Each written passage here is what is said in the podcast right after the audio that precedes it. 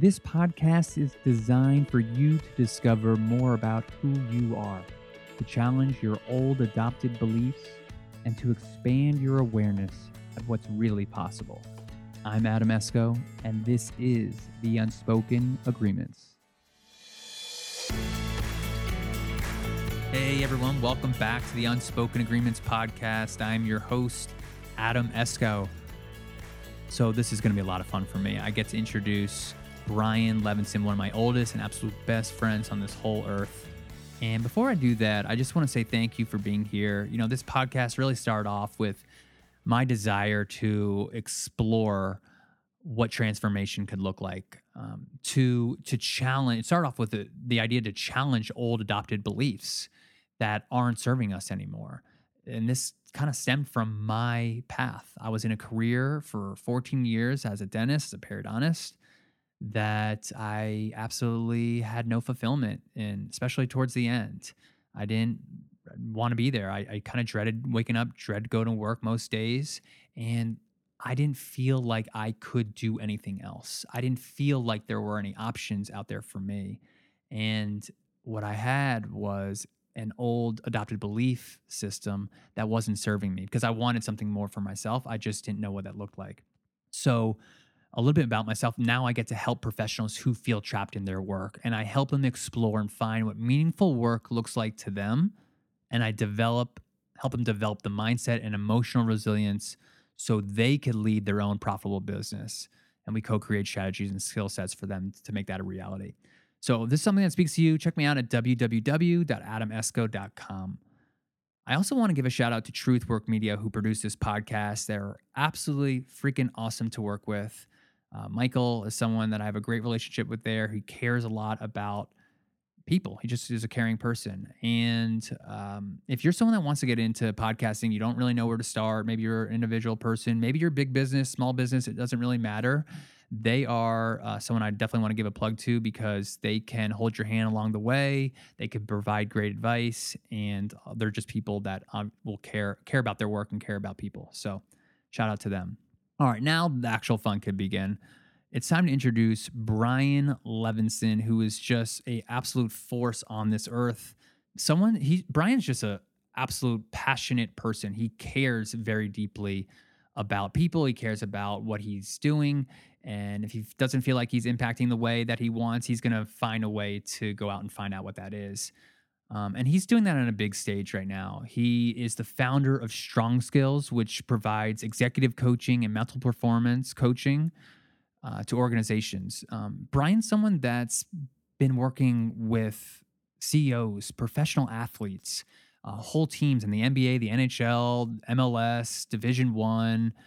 He works with the has worked with the Department of Homeland Security, YPO, the Federal Reserve. I mean, many, many organizations. He's doing amazing things for them. And he's just written such an impactful book called Shift Your Mind. And I give I call myself out on this. I'm about 60 or 65% of the way through. I'm not fully through it yet, but I can't put it down. It's that good. It is a great framework. He provides these frameworks and these shifts in the book, and he's going to talk about that during the episode, which differentiate how to show up in your preparation and how to show up in your performance.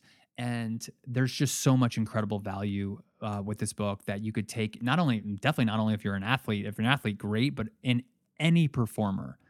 Um, clearly he's got a a sweet spot when it comes to performance because he has also an amazing podcast called the intentional performers podcast where he interviews a, a diverse group of high performers like elite performers and he really teases out he does a fantastic job teasing out um, what they're intentional about that makes them great performers. So I give a shout out to his podcast. It's something I still listen to, and he gets just great people on it as well. So let's get into it because Brian just he's just amazing, and he um, again you're gonna love him. I hope you enjoy it. Brian Levenson. This is a freaking awesome treat for me. Brian Levenson in the house, one of my oldest and absolute best freaking friends here. This is so cool. First of all, Brian, thanks so much for being here, man. How much are we gonna laugh our way through this? Because uh, there, there's like some cheesing going on ear to ear for both of us to take this seriously, but we will we'll take this as seriously as we possibly can. We're gonna take this so less serious than usual. There's gonna be laughing. There might be some love yous going across the mic. Brian Levenson, aka John Stockton, coach and and especially, uh, which is really cool and exciting to say, author of this new incredible book, Shift Your Mind. Um, you are an amazing human being, and you gave me uh, a chance to read this book, and it's been freaking impactful. It's really woke me up in so many different ways, and I'm hoping we could talk about that a lot today on the pod. So, here's where I think is actually a pretty cool place to start. Um, you know, our our relationships continue to change, continue to grow as we've gotten older. You're someone that I've asked for advice, uh, especially a lot recently. Uh, I'm not sure you remember this. When I was thinking about starting a coaching career, um, I, I, I, the first person I talked to was Caroline, my wife, of course, right? I have to say that it's on the record and off the record. That's that's the truth. And I was like, hey, you know, um, want to do this coaching thing, but like I have no idea where to start. Like I was just absolutely clueless. And we were talking about it for a little bit, and then really we both kind of looked at each other and we're like, yeah, gotta go talk to Brian. Like, absolutely talk to Brian. I don't even think there was anybody. I don't think there was anybody else. It was unanimous. I came over to your house. We went to your basement. I'm kind of thinking back and picturing myself on your on your couch down there. And I was like, "Hey, Brian, like, I'm yeah, I'm really interested in this coaching thing. Like, what are your thoughts?" And dude, you you you challenged me that day. You definitely challenged me. Um, you said it like listen, you were you had gone through this process for years. Um, you weren't trying to sway me one way or another, but I think what you provided me that day was a voice of honesty and of contrast. And you're like, it's not that you can't do it, but it might just take you a long time to do. And not necessarily, but you got to be open to that possibility. And I just think about that. Like, you are the type of person that will be that voice of contrast. You always are up for a challenge. You're never afraid of a fight growing up. You didn't back down to people that are bigger than you. And dude, you move towards the fire when people move away from the fire. And I and when I first sat down and read this book, and this is where I think will be cool to start. I looked at that first chapter and it was humility versus arrogance. I was like, what a freaking kick in the mouth with arrogance. And before we go there, I just want to, um, I think where might be a good place to start is I'm really curious when you started becoming aware of these mind mindset shifts in preparation versus performance. All right, we'll get to the book, but there's too much to unpack there to not address. Number one, he called me Stockton because when we were growing up as kids, we lived a couple houses away from each other, and he had an awesome black blacktop uh, basketball court on the side of his house, and him and I played basketball growing up together. And Adam was always tall, and I was always short, and we still have managed to have that be our. I didn't grow, and Adam continued to be pretty tall, at least for for our uh, people, and so we would run pick and roll, and Adam would be Karl Malone, and I'd be John Stockton. So fundamental and we were very good and we dominated our local little town and then adam continued to be a great basketball player and i just uh it never came for me but that's a whole nother woe is me story that we don't need to get into but um you know first of all excited for you um your courage vulnerability willingness to shift uh, your journey is i'm going to use that word courageous uh it's inspiring. And I do remember when we chatted, um, you know, one of the things that I'm very conscious of was when somebody does ask for advice. Uh, first of all, I don't think people should give advice unless someone asks them for advice. Let's let's start there. I think a lot of us give advice when we're not being asked for advice. And so that's something I've worked on for myself is to try not to give advice. And it's really simple to ask people permission for advice. Hey, do you mind if um, and give you some advice here and and people will say no and people say yes but i find usually if you ask for permission people are more open to it but i was when you initially said I, i'm interested in coaching the way i heard it was i thought you wanted to get coached and at the time i had referred a lot of my close friends to other coaches just because I believe in the process of getting coached. And then you said, "No, Brian, I think I'm interested in like becoming a coach." And I was I was taken aback by it. And part of the reason I was taken aback by it, and once again, we'll get to the book in plenty of time here, was because I for years growing up with you had this wonder as to why you were going down the path you were going down career wise. Um, like from my perspective, and from having an up close and personal seat to to watch you, and I did. I've known you. I always joke I've known you your whole life because we grew up in the same neighborhood, and you were born after me.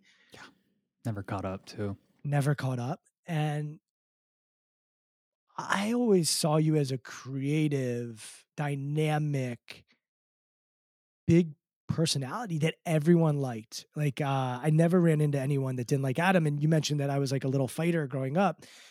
I probably fought with all of our friends, and you're the only one that I think I never came close to fighting. I felt like we never came close. And when I say fighting, like I was a little scrapper. Like I would have no qualms. I mean, my friend, our our, our other best friend Matt Weber, and I used to just go at it. Our other friend Michael Burns, I remember going at it with. Uh, like I would I had some anger and some fire. Uh, I still have that. I still have it. It's just I hope that I've cultivated a different relationship with it. So, and, part of that was also a defense mechanism. I think I never really got picked on much, and when people did pick on me, I wasn't very scared uh, to back down, um, for better for worse.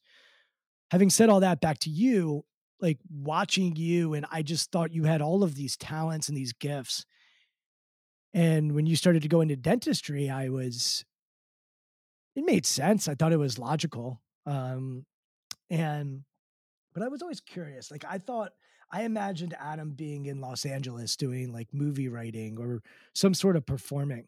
And so, for those that are listening, it's not surprising that he has a podcast. I, I just think he has a way with words and a presence about him that's that's unique. So, just back to that moment um, I think for me, it was going to be important that I read you the riot act um, right out the gates on some of the challenges that come with starting your own business that are different than you were starting your own business in dentistry, but it was different. I mean, it's a, and you probably realize this now more than you did then. It's a field that people will go to. Like they're in pain, they're going to go get help. I and I knew that because I went and saw you and saw the way you worked in the chair. And it wasn't until I actually had you do surgery on me that I then realized why you you did go that path. There was something really appealing to me to be able to have someone come in that's in pain to help them and make them better. I think that is a massive gift that doctors and dentists often forget. Uh, nurses that they have this. It's it's essential literally it's an essential job. Um, so it wasn't until I had surgery with you that I had finally gotten my head around like, oh, this is why Adam's doing what he's doing. And then sure enough, not too long after that, you sort of said to me, I'm not sure that this is the path I want. And so when I heard that, I think my perspective is to be really honest and truthful to people, to explain that my journey is different than their journey, that my background's different than their background, and I think a lot of people see things, they see someone and where they're at, and they don't realize all of the challenges that took to get to where they're at. And I'm just real about that. I'm real also about some advantages that I've had. Um, so, I, look, I think we tend to glamorize success and sometimes forget about the path. And so I have no doubt that you're going to be a badass coach, speaker, consultant, whatever path you you end up blazing for yourself. And like the game I'm in is a long game. Like it is a constant long game. And um I I just wanted you to be aware of it. And I think the game that you're playing is gonna be different than the game I'm playing. So it's not even apples to apples, but I always try to share my perspective because people see like a logo or they see that you've worked with an organization or a team or or someone and they just see that and they don't see all the other stuff underneath it which is not always glamorous. Yeah, thanks, buddy. I definitely um, hear what you're saying. I receive your words. You know, it's funny how you see. Our, we're going back to our high school selves, right? Like you saw me as this uh, creative person that might end up in Los Angeles. Again, in my mind, I might have had confidence issues around that and didn't see any of that, and was probably more interested in picking something that was safe and a career that was going to kind of check those safety boxes.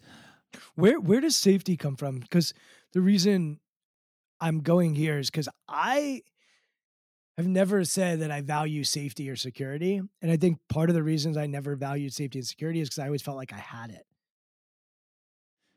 Yeah, I mean, so like the way I'm using safety there is financial security, probably mostly, which was something that was ingrained. Um,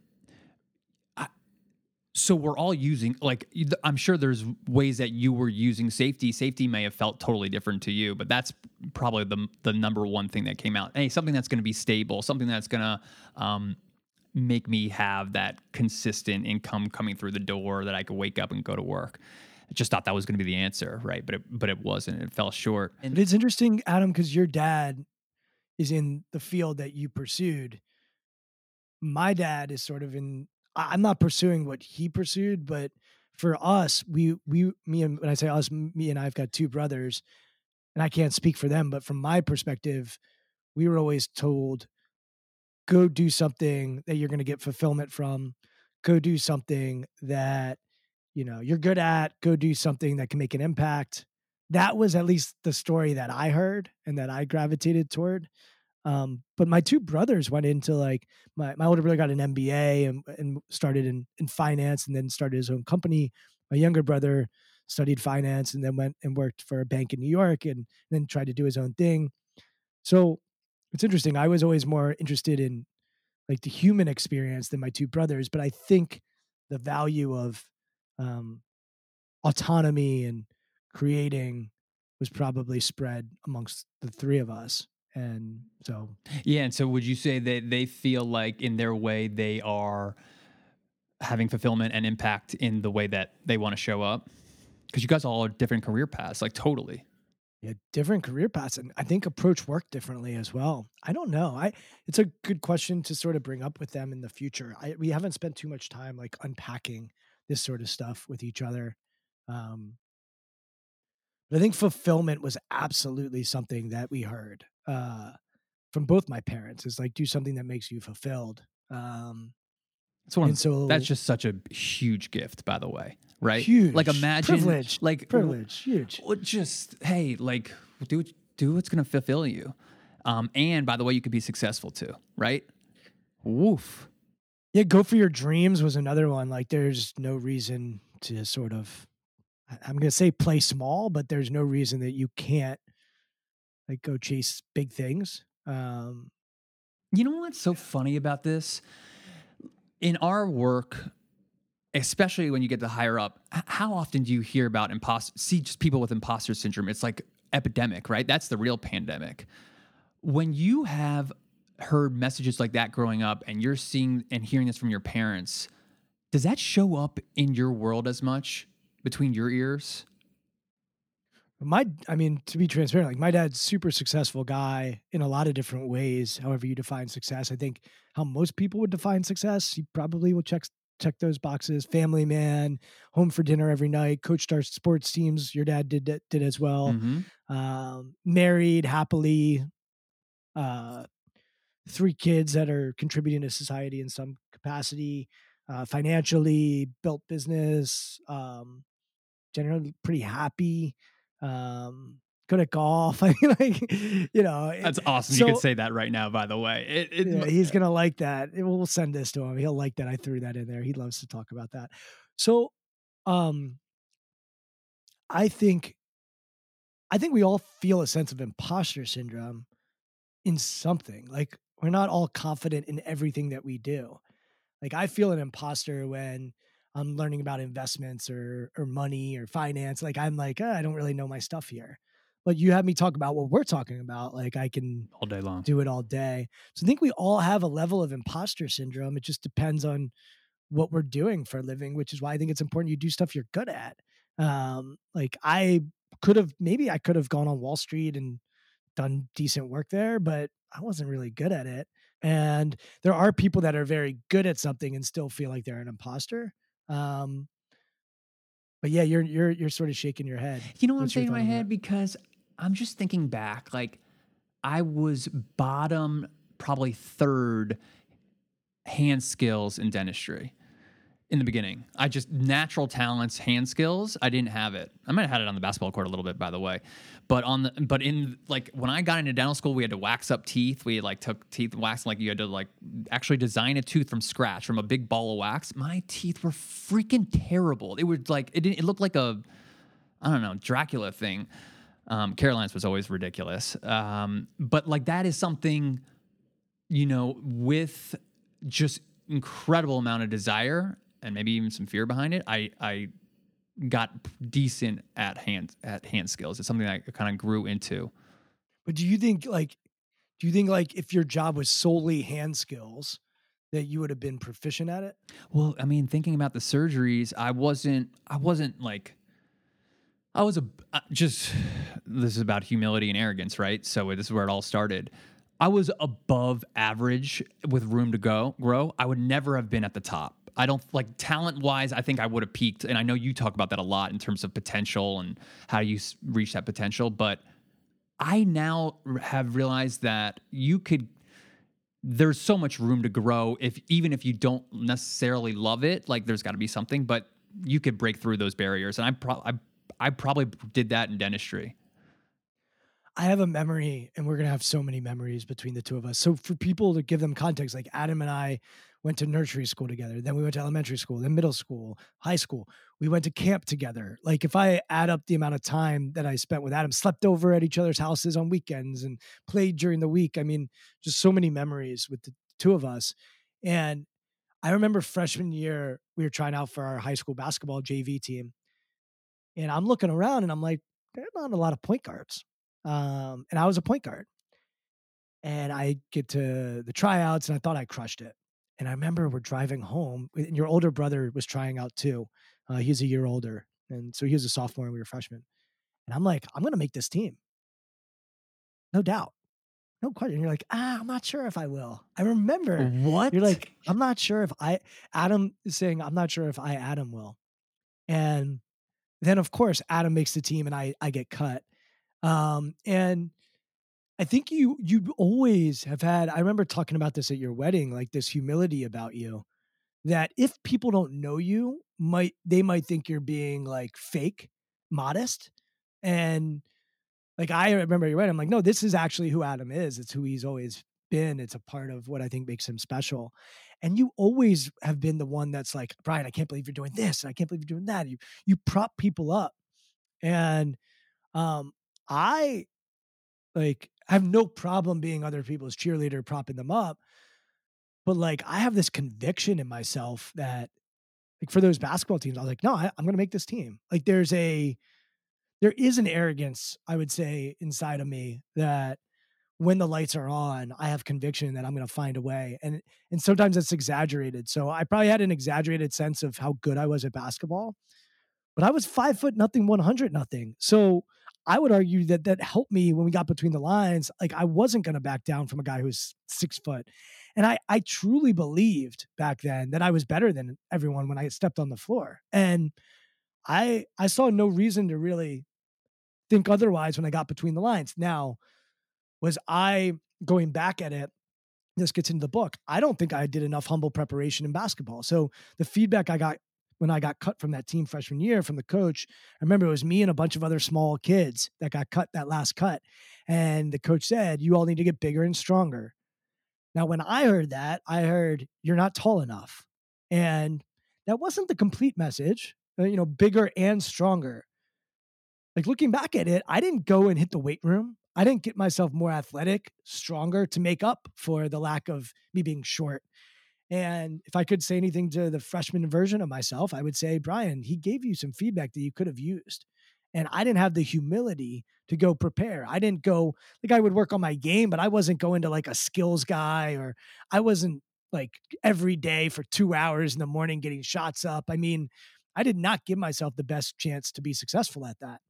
And I think that's something that I've changed, hopefully, over the course of my life as I've become more aware of this framework that the book is about. It's like, yeah, I need to develop that humble preparation, learn how to take feedback um, better. I think there's blessings and curses to everything. So I talked about my parents, but I have another memory I think I talk about in the book. Like in eighth grade, I was running for student class president, and my dad just redlined my entire speech and edited it, and you know gave me all this feedback, and like I ended up winning and had a great speech. But from that point forward, I didn't really want people to edit my work, and I used to get worse grades because I would turn in papers and be like, "Oh, this is just the way my brain. You're getting the unfiltered version of Brian. This is like art, like I was Hemingway or something." And uh, I think those are mistakes. I think that that's not that's not the best possible get, it doesn't give you the yeah give you the best possible opportunity to be successful. So um, in the book we talk about humble preparation having or showing a modest or low estimate of your own importance and then shifting into this arrogant mind and performance where you have this exaggerated sense that you are capable of doing something and it's unshakable it's unflappable. Just because the results aren't there you stay with it. And, and so going back I, I think i always had a lot more of the performance mind than the preparation mind. I still do but a lot of my clients, I would say most of my clients are really good at the preparation. I think our academic school system sets people up. If you want to thrive in school, if you prepare and do the work and do the homework, like we reward it. If you do the work, if you show your work, we reward that stuff. Um, but a lot of the real world is a wicked environment. Like most of our life, you can prepare, but then something's going to smack you in the face and you're going to have to go in a different direction. You're going to have to adjust. So I know I'm riffing here a little bit, but you know, I, I the I mean, what I'm hearing from that first story was, um, which is 100 percent of how others perceive you. They perceive you as a leader. They perceive someone that's fiery. We already talked about that, and that arrogance for you. You were, I mean, you and Martin Bahar were gamers, right? You guys, when when when game time came, you showed up and you guys freaking delivered. Like you delivered on the court. You did that all through camp. You did that when we were growing up on our teams. Like you were our leader. You had awesome games. Um, and I'll contrast that. And I think that arrogance really served you, especially when the lights were on, because yeah, I had some fine games. And but one that I remember, and this is where humility got me. Uh, it was a high school game. I think it was a sophomore junior year. I went 0 for at least 12, maybe 14 from three point line. I remember, and during the book, when I was starting reading the book, I was like, this memory came back into my mind. I was like, wow, I wish I had part of these shifts in that moment. Because what I started going into was analysis what you talk about. I started thinking about my how much I should bend my knees.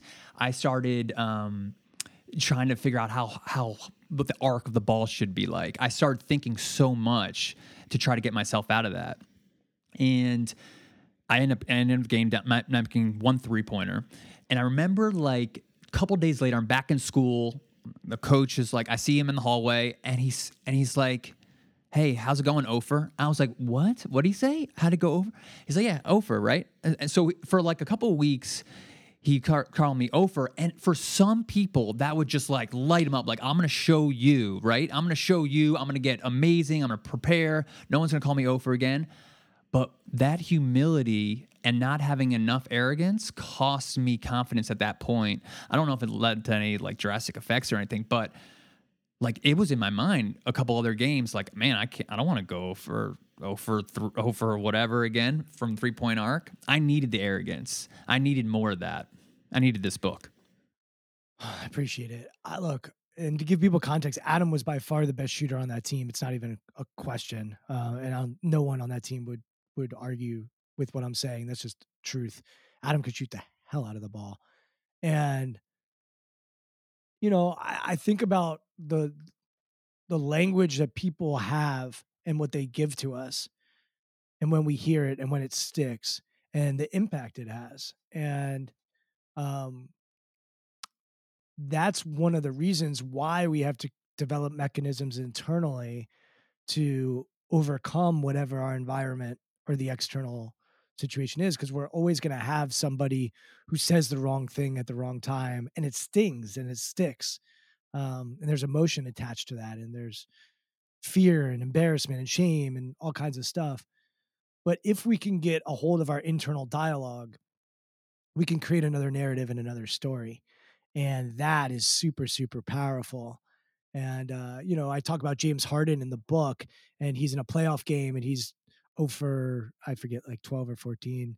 And uh, he just keeps playing. And then in the fourth quarter, he like turns it on, he ends the game. And uh, afterwards, he is getting interviewed, and the sideline reporter is like, Hey, did, what were you thinking when you were over 14? And he goes, I was out for 14. He didn't even know. He's like, really? And she's like, you didn't know? He's like, no. He's like, I don't focus on that. And then Chris Paul, who played with him, came behind him and said, "Yeah, we don't think about that. Like that's why we put the work in in preparation. Like that's that's what he does. This is this he he gets buckets." And uh, so yeah, I think I think it's a it's an important message for us all to think about as well as we're parents or we're leaders or you know we are in different situations. Is like what are we feeding the people around us as well? Like how are we feeding them? And um, you know, I, that coach might have just been joking or might have been trying to motivate you, but like look at look at how now you're thinking more in a game. When I think a great coach would pull you aside and say, "You're the best shooter on our team. You keep shooting the ball. Um, if you're not shooting the ball, Adam, you're not helping us." And part of being a great shooter is learning how to keep shooting even when the ball's not going in. Um, and it was a massive learning opp- opportunity for you as a as a player.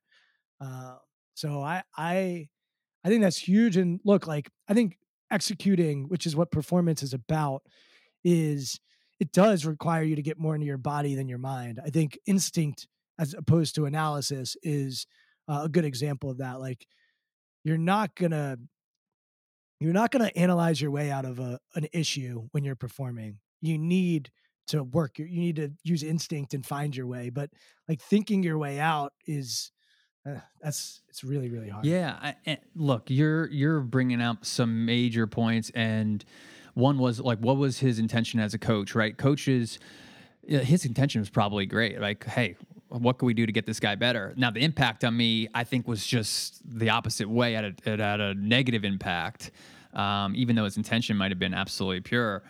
Um, and I just think, as coaches and players, like you said, you know, how can you become more mindful of what it is, how it is that you want to perform better? As coaches your job is going to be totally different. How can i maximize this guy's performance? Leaders too right? I mean what are we talking about? We're talking about any coach or leader in a in any profession as well. Um, how can you so really a question might be is like how as a leader can you uncover um, and have conversations to to figure out what's going to unlock someone's potential yeah, and the part of whether that was a good thing or a bad thing for him to say, I don't know because I don't know his relationship with you. And I think any type of leadership starts with relationship and like trust and respect and love. Like these are it's the same with any relate it's like any human experience. If you don't have trust, respect, love, communication, like these are foundational in marriage or you know, in a partnership in business or any of that. So I'm even hesitant to say because I don't know what his relationship is with you. And each person responds differently. So if you start with the relationship, then you can figure out, all right, what does this person need? Um, and at the high school level, it's a little bit harder because the lack of awareness on most 16, 17, 18 year old kids, it, they don't necessarily know the answers. And I've worked with a lot of high school kids, but I think a great coach will figure out what does this person need? And then how do I help them get from where they are to where they want to go? And that's the same for anyone, a teacher, uh, a parent. I mean, we have kids. Like our job is to figure out how to nurture their nature. Like what what are their nature? What are their proclivities? And then how do we nurture that? Water it, help it grow and sprout. And like I've got two kids, you've got three. My kids are polar opposite. Like it's nuts. They are very, very different. And our job as parents is to figure out how can we nurture each of them to get to where they want to go. And we have to experiment. We have to play, but we have to constantly remember that we love them and they have to know that we love them, that we're here for because we have their best interest. Um, and I'm doing the best I can with that. I haven't mastered it, but I think that's the same in any relationship. It has to start with I care about you deeply. And if if you didn't know that from that person, that's going to land very differently um, than than if you knew like God, this person loves me and just believes in me unconditionally, and he's saying over as a joke because you know, he knows that that won't happen again, right? It could be interpreted very differently. Totally. totally. Yeah, I think just to highlight what you said, that's absolutely beautiful, by the way. And hey, what's the relationship you have? Have you built the trust? Have you built the psychological safety so that you could have the real conversation? Are you even aware of what this other person needs or not? On a big level, like with the Patriots or a big organization, I don't know how that's even like there there is none of that. And yet it still could work. But you're right, there might have to be a certain development of emotional intelligence, things that you preach. In our world, we, we talk about transactional leadership and trans transformational leadership, and there is a difference. And there are plenty of great organizations that are more transactional. Go do your job. Okay, just do your job, make sure it's right, show up, do your job, and then leave. That's not my way. My way is more transformational. I, I love helping people transform, and uh, like I love cultivating relationships with people where they know I've got their back unconditionally. There is nothing that you're going to ask today or say that's going to cause me to not be friends with you anymore. It, it, just, there isn't, there isn't. Now, you could act and do something in the future behavior wise that can cause that that bridge to get burned but for me most of my close friends and uh, i'm going to stick to friends rather than family but most of my close friends there's really not much they can say because I know that they love me. Um, so if they say something that rubs me the wrong way, and of course they do, I forgive because I know where their heart is and I know what they've that they've been there for me in the past and I know that they will be in the future. So I think that's just a microcosm of any relationship is like if it's transactional, that's cool, that may work, but understand that there's a shelf life on that transaction. Um, and once that expires, it, it, it can lead to a, a, break. Whereas I think the transformational relationships are the ones that are more long lasting. So that's one of the reasons I step into that. Yeah, that's fantastic. In fact, that just sparked a thought, which was um, I was talking with a friend of mine the other day, and this person had mentioned that they were in a corporate culture that was pretty toxic from the boss, the boss ahead of that. And this person uh, got out of there to their to their delight, and they were like a little bit wary on, on to get a new new position. And the first thing they said to the hiring manager was, "Hey, look, um, I want to take this job, but is there a chance that I could get canned in a couple months. This was going on with COVID going on. Uh, can you give me any assurances that this is going to happen? Basically, what happened was they went through this traumatic experience. They lost all trust for their boss, the boss ahead of that, the relationship. And their like mind is searching for ways on, all right, well, how do I know I could get into a situation where I could have that trust reestablished? Um, is there what assurances could you provide me? So um, I, what you're sharing uh, made me think of is, man, we're all we are is just going off our past and our past experiences like sometimes we get burned. And how do we like shift from that, let it go, and have a strong enough mindset to be like, hey, I'm going to go in with whatever intentions I want to go into. When you say toxic, when I bring up arrogance, a lot of people are triggered by that word because they've been in environments where they had to work for an arrogant boss and the toxicity that came with that. And what I often say to that is, was that person's uh, issue that they were arrogant in performance, or was their issue that they weren't humble enough in preparation? And I think the issue often occurs that they don't have both. And you even said it's verses. And I, I made a distinction in the book to say that these are ands, these aren't verses. And so too often we say you're either humble versus versus arrogant. And I'm like, no, we all have an inner humility and an inner arrogance. Anyone says that they don't have that inside of them somewhere, I would call bullshit on. And so to me, it's it's being aware of when we need to use them and getting clarity around how to use each and how they feed each other. So if I truly humbly prepare and I've done everything I need to do, then I've earned the right that when I'm making a tough decision, I can be a little arrogant with it. I was just watching a, a video of Steve Jobs and you know, he did things that changed the world and often was called arrogant.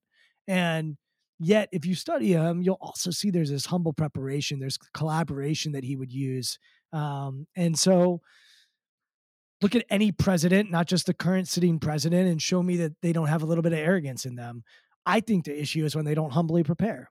And um, so I, I think it's important to note with the book and with this framework, which I use with pretty much all my clients, is that if used properly, that preparation mind will actually help you with your performance mind, and you have to practice your performance mind. So um, it's important that you step into these things in the performance mind because a lot of times our work it's a lot of preparation um, even like for you as a dentist you're doing surgery i'm sure there's I don't know what percentage of your day are you actually doing the surgery versus preparing and looking over and observing and noticing. What, how does that work for you? I think it's a flow thing, right? You go through um, practice when you're in school. I, I know in the beginning when I just started, and you know what? Even towards the end, sometimes on more difficult procedures, there would be a visualization process for me that was helpful. Like, hey, I'm going to spend a minute or two before I jump into surgery, actually like going down the steps and imagining what it would be like. That's probably when I performed at my best.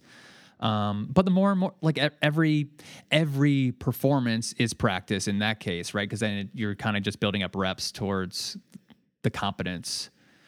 You know, can I share a story with you? Yeah, I, I would. I'd love to you know, when I'm reading your book again, other it's stories. Your podcast, you can do whatever no, you got want. You don't have to ask me for this. permission. So this is another. So this is where the humility comes out right here. Okay, and it, for some reason, or it's all the themes are, are around basketball.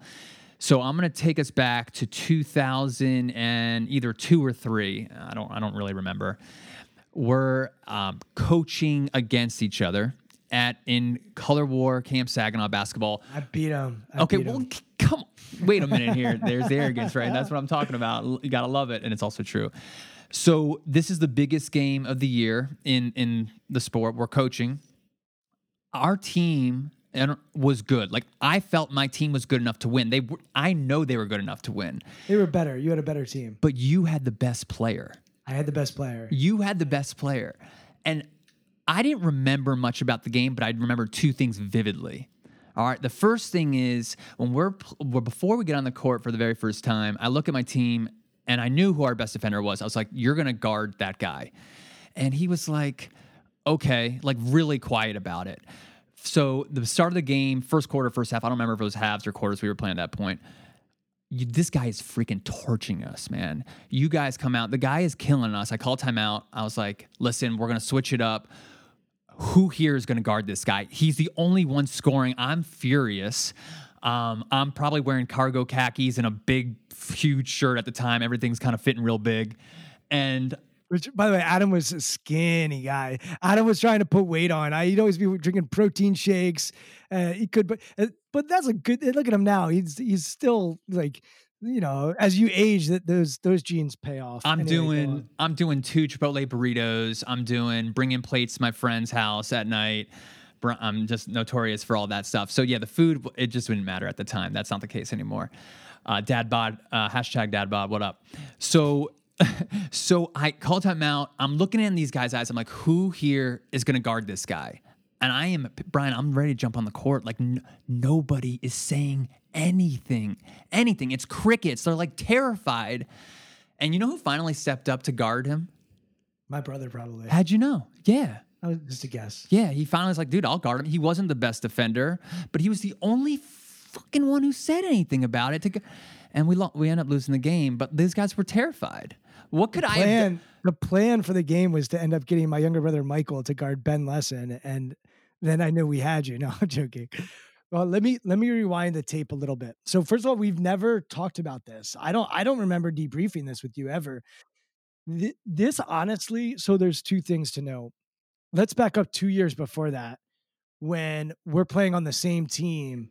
We were playing in the camp. game versus coaching. Playing versus we're playing. Yeah and uh, Adam and I are on the same team, and I had my best performance ever. Like my best basketball performance.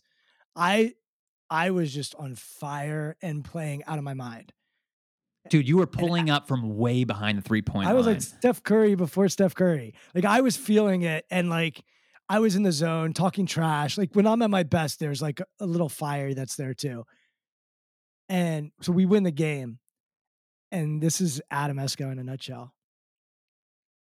We get co MVPs for for that game. Like I had to share it with Adam because Adam just did what he always did. He was the best player on the on the floor, and and then Adam goes on to get the MVP of softball, the MVP of hockey, which well, hockey wasn't even his sport. He, he got he got the MVP of every single like game that we had. So anyway, I'm giving that some context to Adam to say now we're coaching. And I remember practicing. So they had a great team. He had a better all-around team and I had a better player. There that that would be the best scenario. So he had a bunch of good shooters on his team. And so I remember bringing our guys together at practice and saying, we're going to play a 3 2 zone. We're going to play a 3 2 zone. They are not going to shoot any threes. And, and you got to remember, analytics, like shooting threes, like that's not, that wasn't a thing like it is today where everyone shooting threes. Like back then, you know, they'd shoot them, but it wasn't like what it is today we're gonna play a three-two zone, which if you follow basketball, like a three-two zone historically, when we were growing up, was like a lame defense because you leave the middle open. Uh, you can get layups, you can get rebounded against.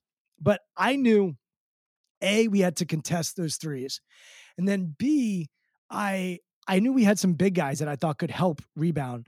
So we had a couple of kids who were really good athletes, but they weren't good basketball players. And I was like, the two of you, your job is just to rebound. So that's one. Two, in those games, you had to play certain players a minimum of a certain amount of minutes. So you had to play your bench. And I had gotten these kids so entrenched on what their job was. Talk about transactional. Like they knew their role was just to go grab rebounds. And I said to them, I was like, look, we're going to score because we've got this best player. I need you to do all the other stuff. And so I think our guys had such great role clarity. And on defense, I need you to rebound uh, like there's one kid who was a good hockey player, and I remember he was a bigger guy and he couldn't play basketball. But I'm like, I just need you to rebound and get the ball to this kid. And then that kid, I basically said to him, talk about arrogant. I was like, you're gonna go off tonight. You're gonna have the ball in your hands.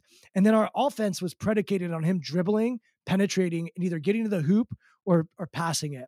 And so I created this whole system around that player because I knew if it was gonna be like even, we were going to be screwed. So like the two big things from a strategic standpoint where we were going to play zone um, and we were going to play a specific zone to limit threes. And then I was like, and we grew up playing man to man. So Adam and I both like every, we, we grew up, our, our coaches were fans of Gary Williams who presses and plays man to man. And so I think I even knew I'm like, Adam's going to think we're playing man to man. We're going to play a 3 2 zone. I'm not even sure they're going to know what zone we're in, but this is what we're doing.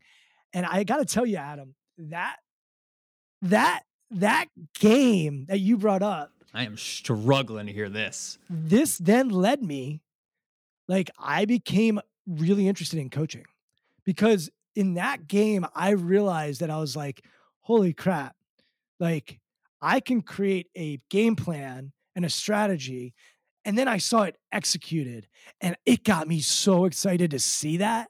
Like I was like, wow, I can actually almost like chess, like put the pieces in place and then see it come come to fruition.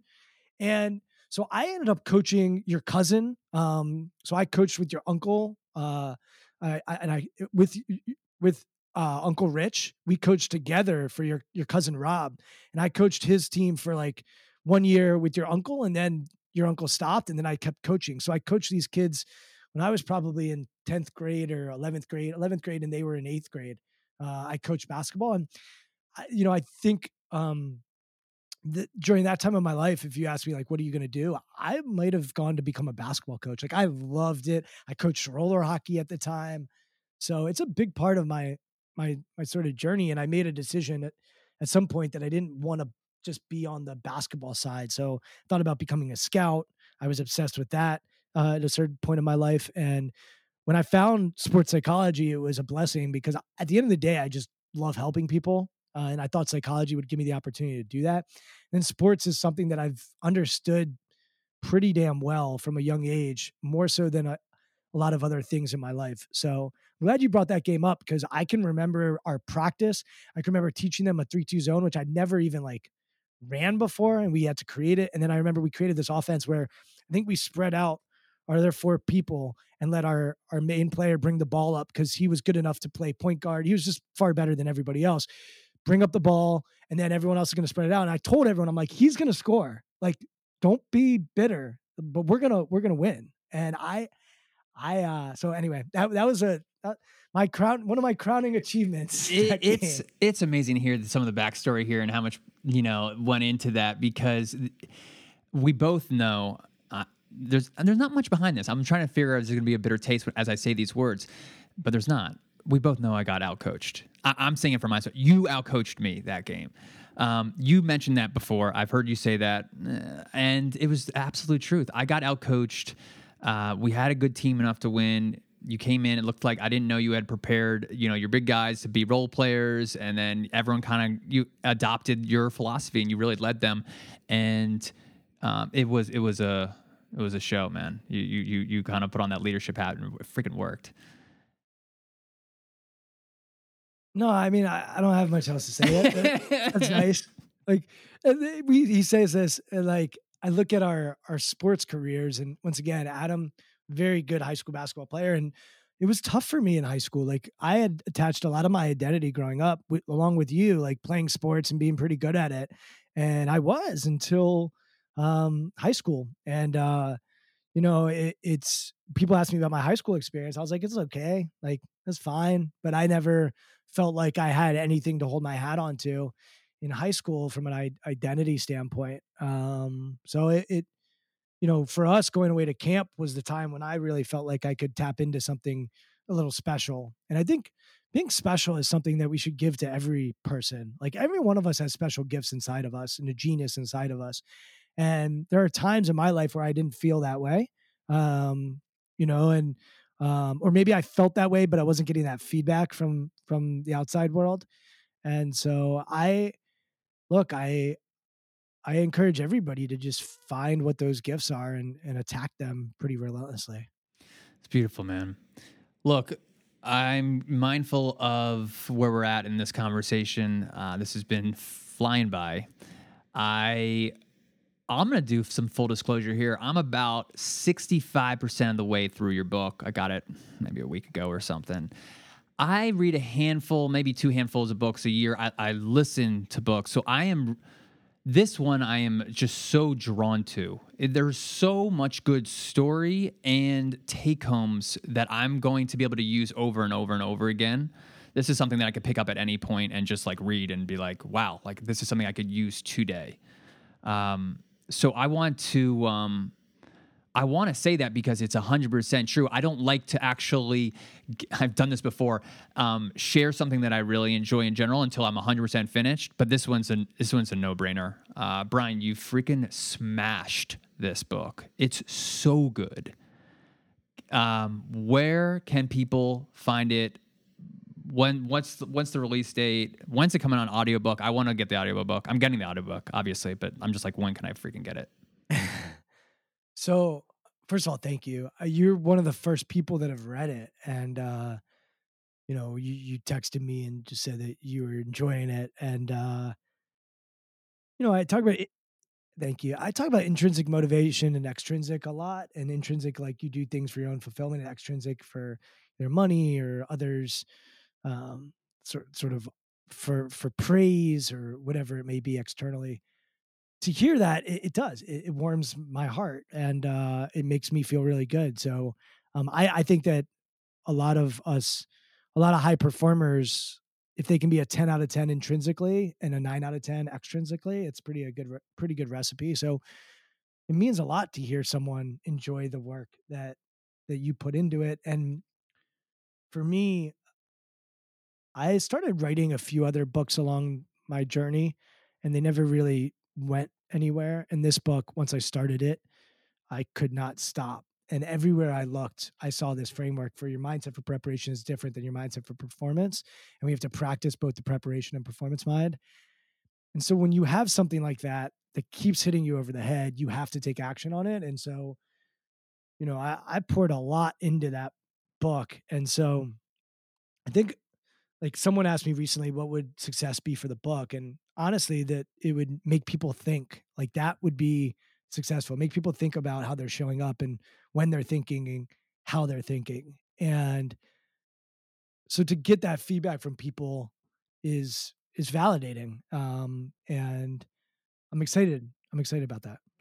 Everything that I'm feeling about the book and how it's it's it's kind of making me think like exactly what you said has nothing to do with sports right like i sports to me like i'm gonna be a dad i'm gonna try to beat my son as long as i can in basketball and he's already have a better golf swing than me which is awesome my five year old son which i'm pumped about but I, the way i'm reading it is through the ideas okay how can i prepare better for anything, right? We're on a podcast right now. How could I get my mindset stronger when we're actually together or giving a speech where I'll do in the future? Like it is so it could be used evergreen, right? These concepts are going to be able to use over and over and over again for so many different industries.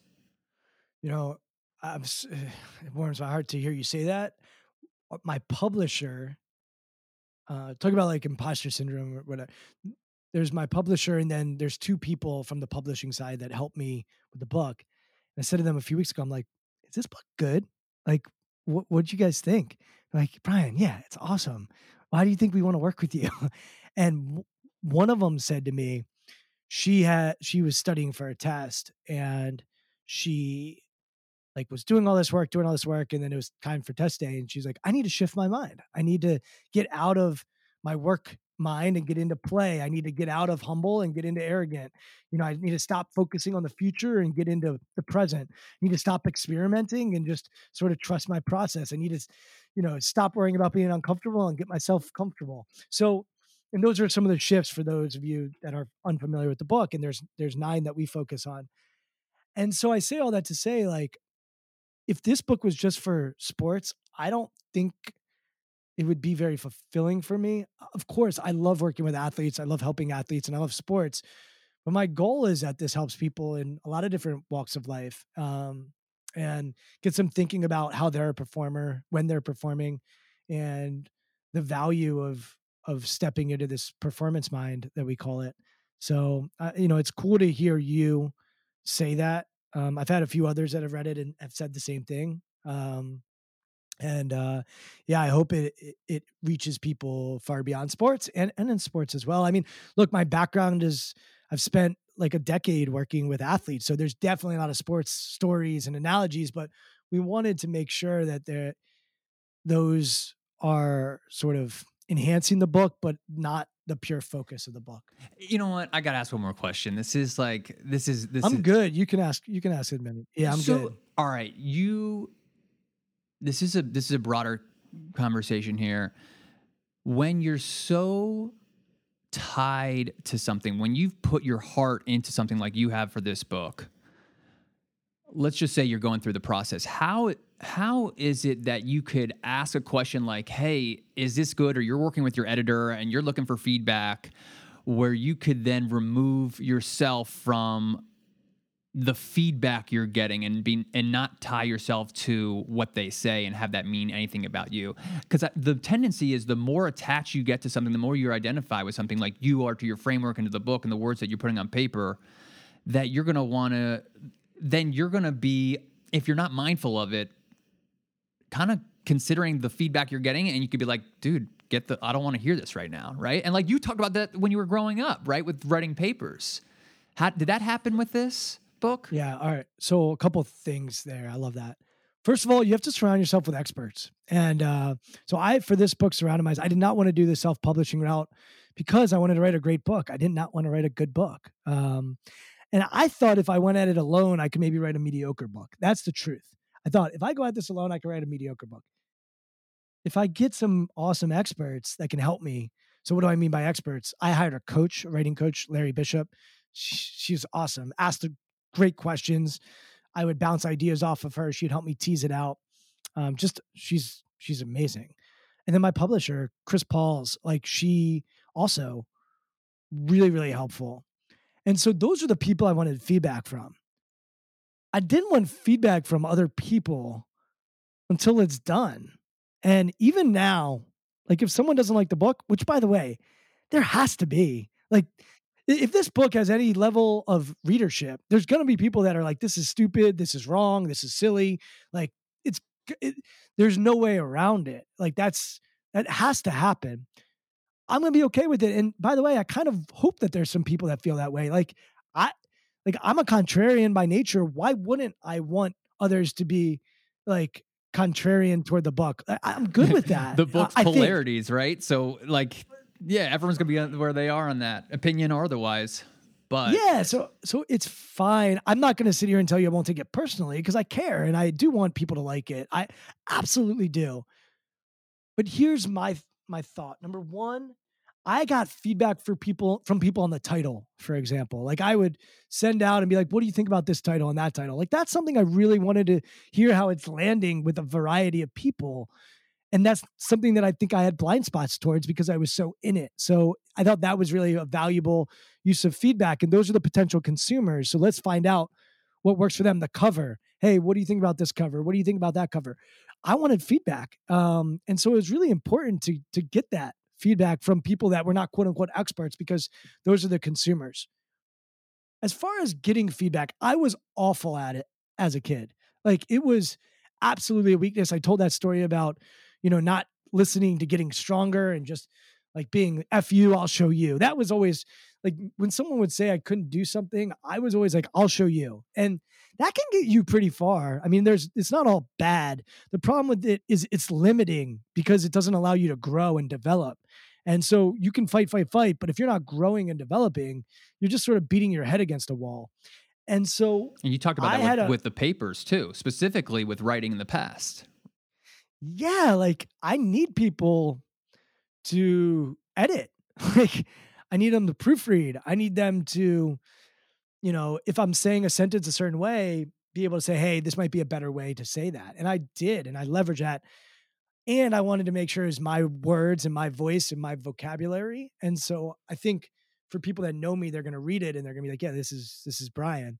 So anyway, that's the the push and pull of it. I recently had a a moment where I realized I had grown tremendously as it related to feedback. And what happened was a few years ago, I applied to the Georgetown program, which you're in right now for executive coaching, and I got rejected. And when I wrote the essay for that program, at the time I was working with two professional sports teams, three Division One athletic programs. I had just given a keynote here, a keynote there. Like I was like, man, I'm, my business is it's it's humming. And so I wrote this essay that was all about how great I am. And I didn't, I got rejected. I found out that the program at that time accepted a quarter of their applicants. Oh, hold on. So I got rejected. Let me back up. I get rejected on the day of my birthday, and we're out to dinner in DC at a steakhouse. And I look at my email right before we're about to go in the restaurant. I see you, are not accepted. You are rejected. And I've gotten cut and rejected from stuff a lot in my life. Like I, I, I wanted to do Teach for America out of college. I didn't get into that. I talked about my sports career. Didn't get into that. Um, job wise, like I was not someone right out the gates who's just been like nothing but success. Like people have said no to me a lot. Um, and usually throughout those times i'd be like i'll show you. You'll regret it. And like i i would have a little fire. Like you tell me Ofer, i would have probably told that guy to go f himself yeah it would have worked for you. you. for sure. I, I probably would have been able to i think maybe not because there's other stuff that sticks with me. No i probably would have said f you i'll show you. That that probably would be my approach to that. This time was different. So i get rejected. My wife and my parents who i'm out to dinner with say they're lost like that you know how unfortunate for them that they're not going to get the presence of your greatness. And i'm like okay i guess. And the next morning i wake up and i'm like no that's not good enough for me. So i call the school. And say hey i'd love to get some feedback.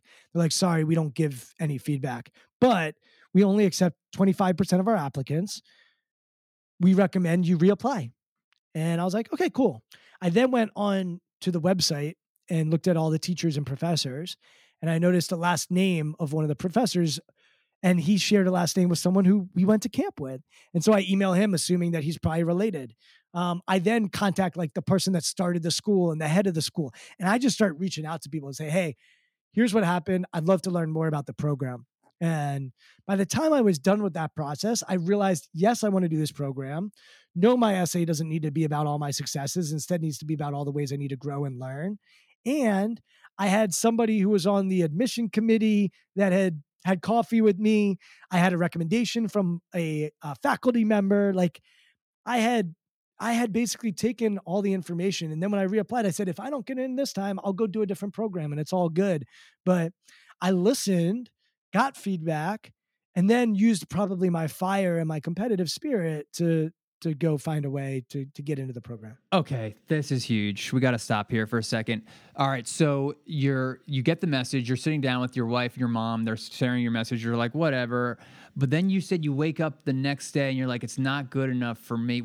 So, so what I'm curious about is what made you actually move forward and try to seek out feedback? Was it, hey, I really want to go here, or like something's just not sitting right with me? Like, what was the feeling like where it actually made you to start taking like really massive action?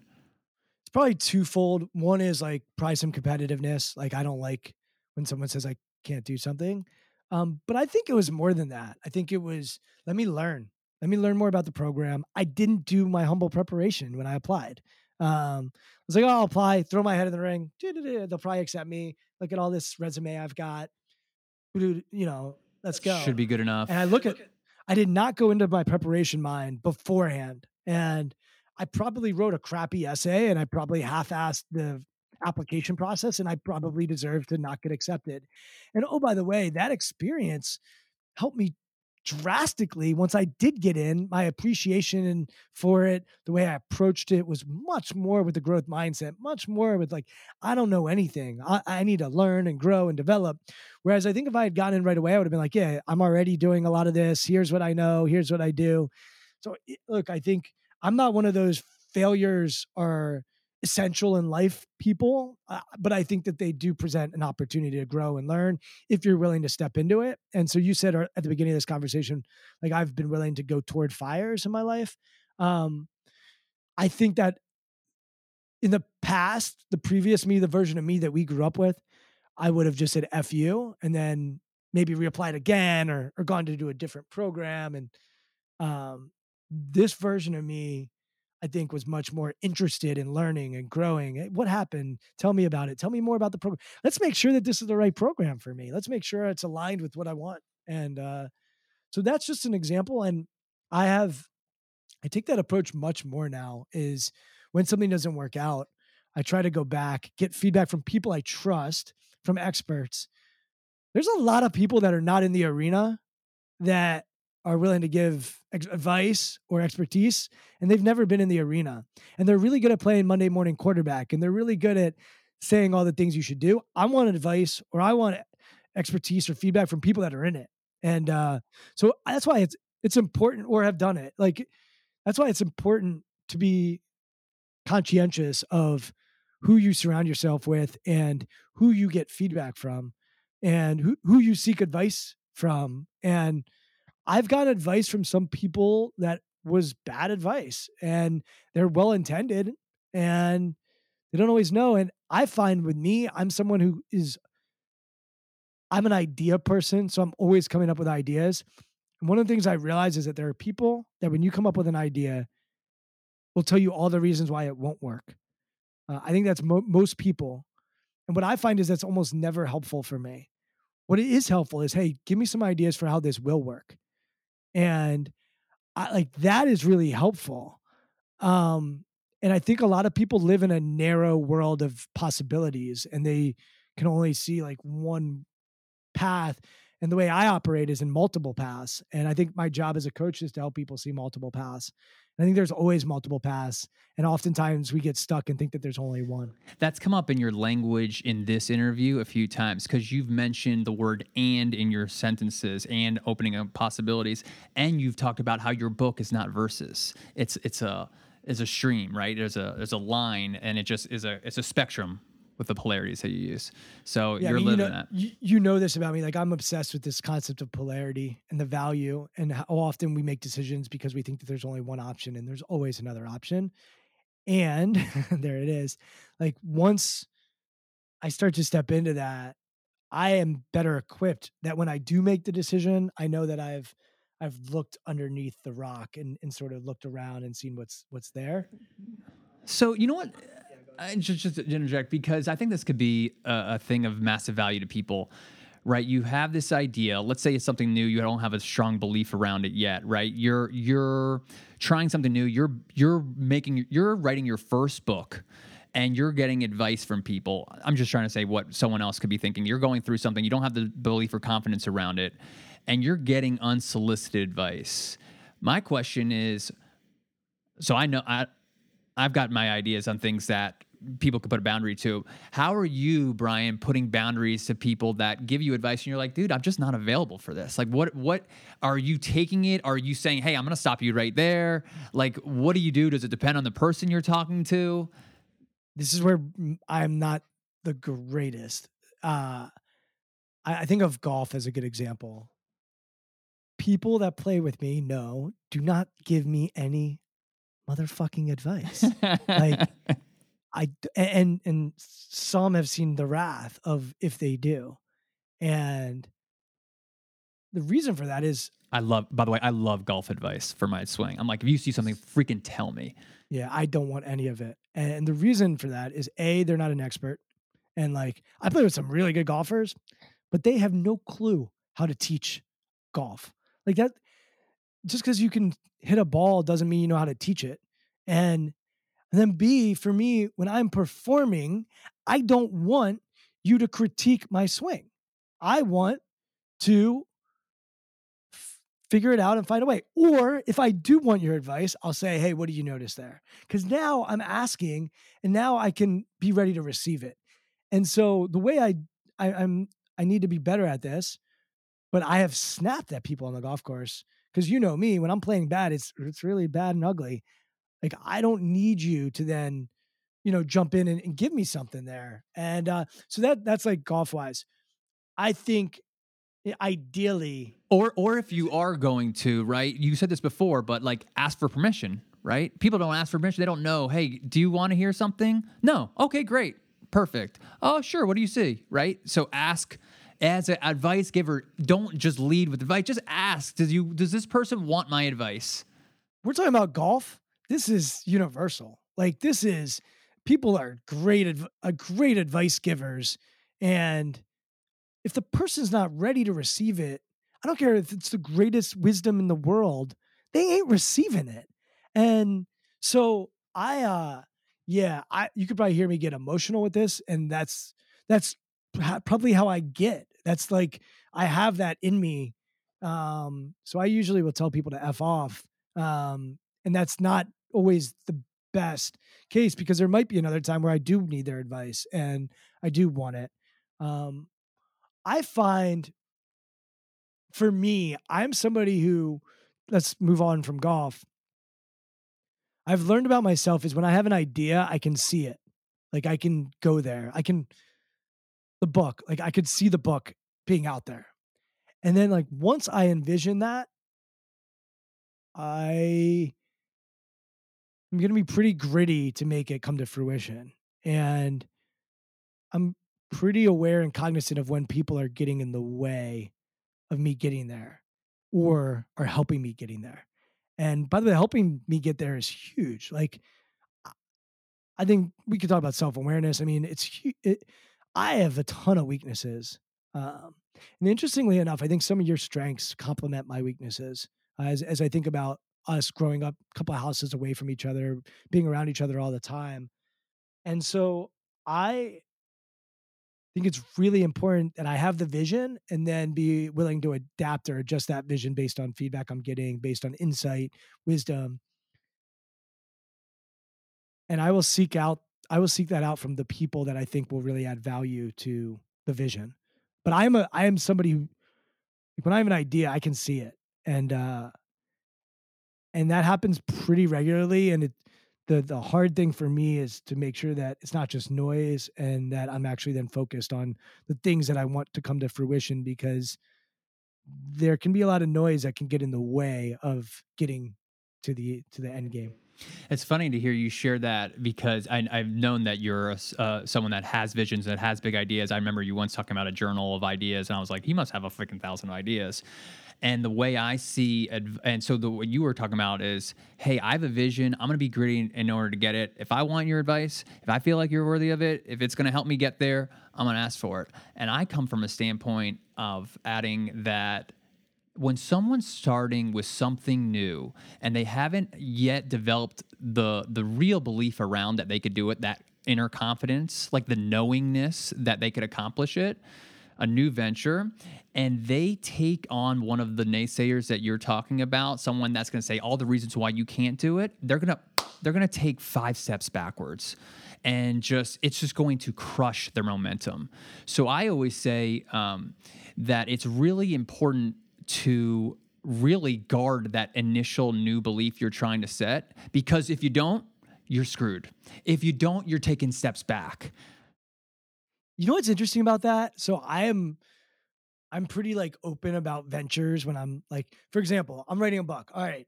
I tell everyone, I'm like, yep, writing a book.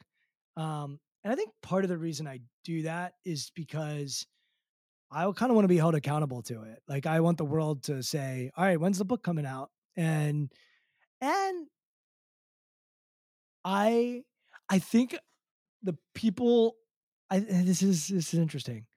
When people do say or give me the feedback on what what what doesn't work or why not, it, it very rarely shakes me when it shakes it doesn't shake my belief in the thing. Uh, and then sometimes it can actually cause me to have more conviction. There is an I'll show you. There is a watch this that that I have underneath me that like no, I have this idea, it's a good idea. No, I think that's a bad idea and here's all the reasons why. Okay, well, here's why I think it's a good idea. Right? Like so there's some of that I I I don't think I take 5 steps back. I think I probably dig my feet in. Um which isn't that it's not always helpful either, but um it kind of alludes to what we were talking about before right I can fight. Like I can I can I can fight. The Like, uh, personality, the fire that you have, that inner arrogance. I'm, I'm going to call it that in a positive way. That inner confidence. We could say it like that. Past No that, arrogance, inner arrogance. going to move towards the I show you, and that does that serves you sometimes, and it doesn't serve you sometimes. It didn't serve you when you were a teenager and trying to write a letter, a, a paper on your own. But look, like Stephen Curry got feedback when he was coming out of high school that said that he wasn't good enough. So, like Stephen Curry wanted to play at Virginia Tech, which his dad was a legend at, and they said we've got a walk-on position for you if you want it. And he said, "No, I'll go to Davidson. They're offering me a scholarship." And that was it. And you know, he he had to have this inner belief in himself. And then you think about like the way he plays. First of all, teams passed up on him on the draft. And then second of all, the way he plays in the NBA, like the idea that you get across half court and you believe you're in three point range up until Steph Curry was not a thing. And like he transformed the game because of that. And the evidence would say you shouldn't do that. Or there's probably coaches that would say that's not a good shot, that's a bad shot.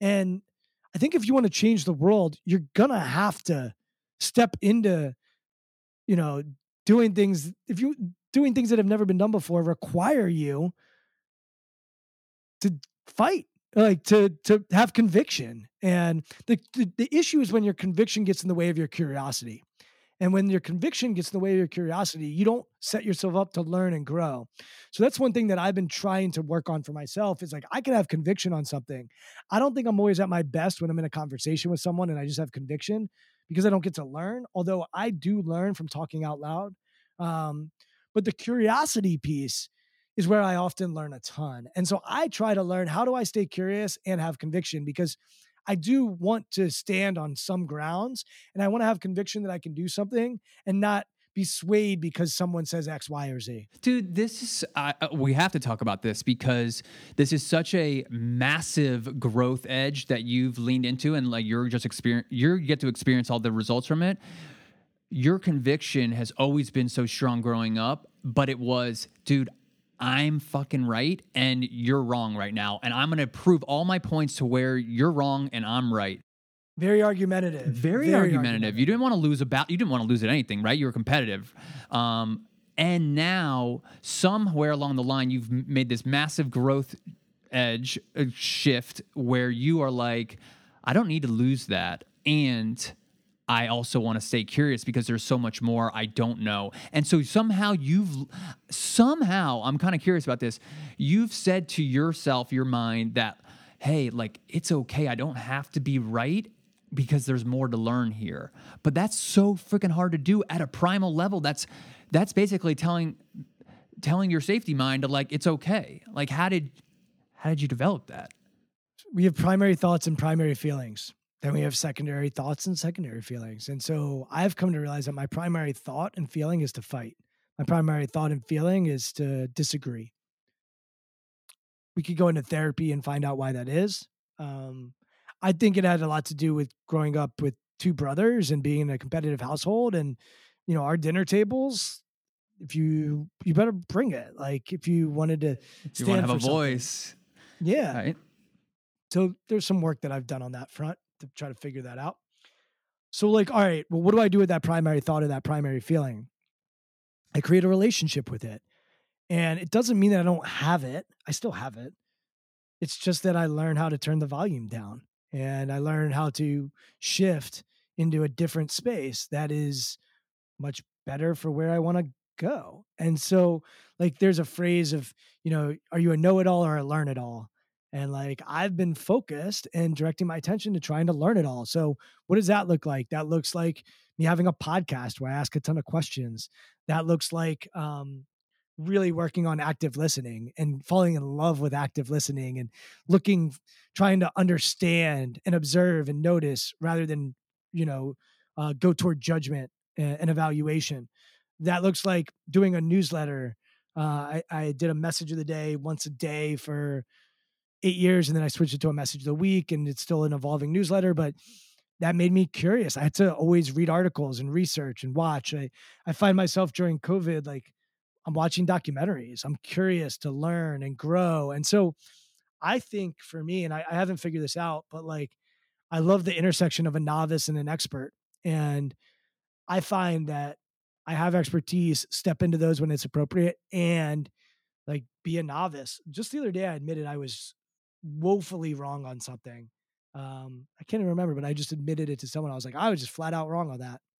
You know, I was flat out wrong on Stephen Curry. I didn't think he was going to be as good as he was going to be. Like, like I I I got to add one more observation to your list because uh, you know everyone's been for the longest time uh, growing up with you drawn to your passion, drawn to your fire and the word that comes to mind is you are a natural leader, right? If, and I kind of debug that sometimes, but you really were a natural leader.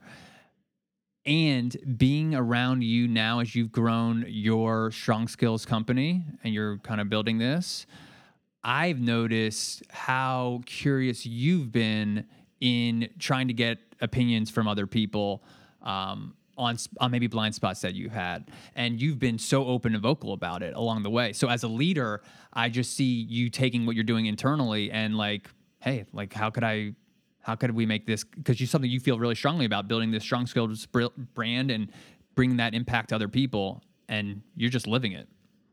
It's uh it's been fascinating because for a long time it was just me so i could just rip and run make mistakes fall screw up and and do that.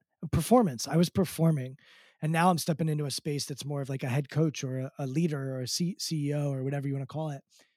Knowing when to ask for help and be curious and be vulnerable and when to stick to your instinct and conviction and say all right we're going to go in this direction is really really hard in leadership. Um, and so something i'm working on but I, I think it's it's massive. I think the best leaders are super curious, collaborative, and then when it's time to make a decision, they say, "This is what we're doing. I've taken in all the insight and feedback, and this is why we're doing it, and let's move forward." Because if you just are constantly staying curious and never having any conviction, you never get anywhere. And at some point, like being a leader is hard, and being a leader, it requires that arrogance because you have to people want to be led willing, too.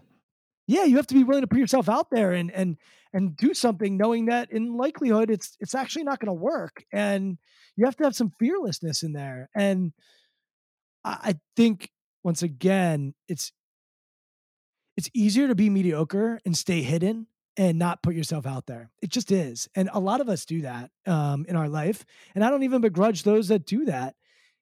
You do a good job though of saying like, man, Brian, you got more. You got, you got, you, like, you're always in my ear, like, Brian, you got big things. You realize like what's going on? And I'm like, no, not really, because I don't spend a lot of time in that headspace.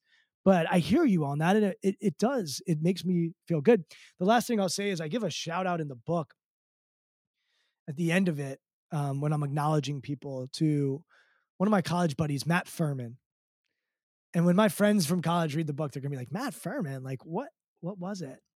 And I remember I was the vice president of our fraternity, and we had an issue with somebody, and we had a meeting, and I just basically told that person like, you're no longer with us, like you're no longer part of this group.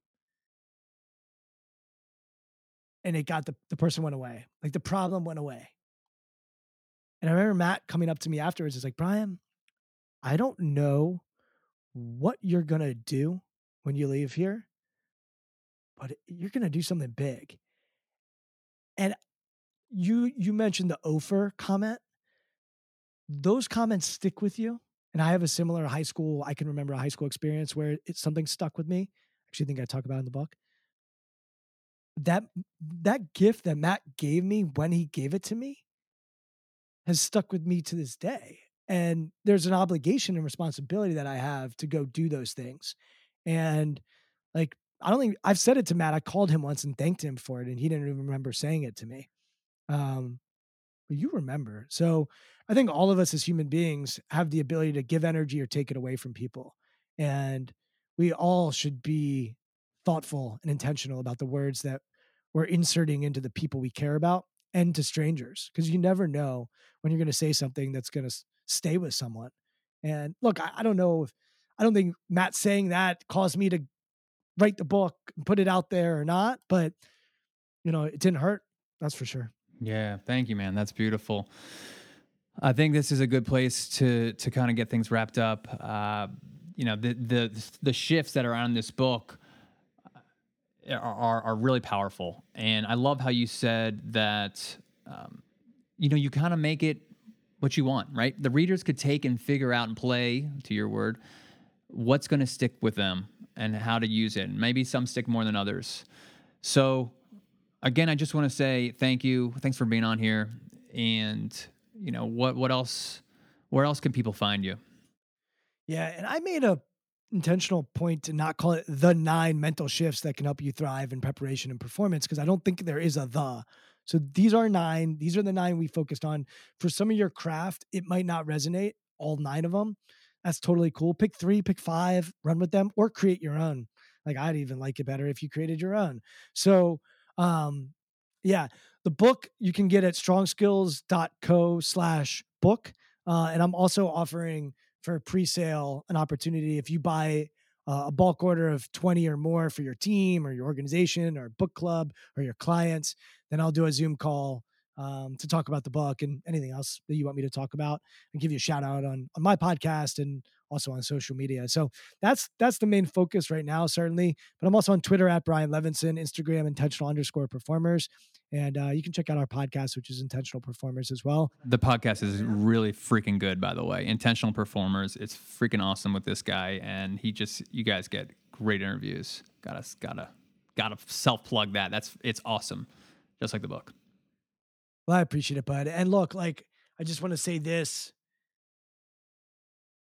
it's so cool seeing you do what you want to do and and and stepping into it and uh can't wait to see where you, where you go with this thing and um you know I've I've enjoyed having really deep and meaningful conversations with you especially over the last year or so um and you know this can be a lonely pursuit at times so I consider you to be a mentor of mine and someone who I bounce ideas off of and it's been really helpful to have your ear and get your perspective and um you know I'm just excited for you yeah, thank you, brother. I take those words and I love it. And I love you. And I'm excited about your success. And uh, again, thanks for being on. Hey everyone, thanks so much for listening. If you like what you heard, please visit me at www.adameskow.com.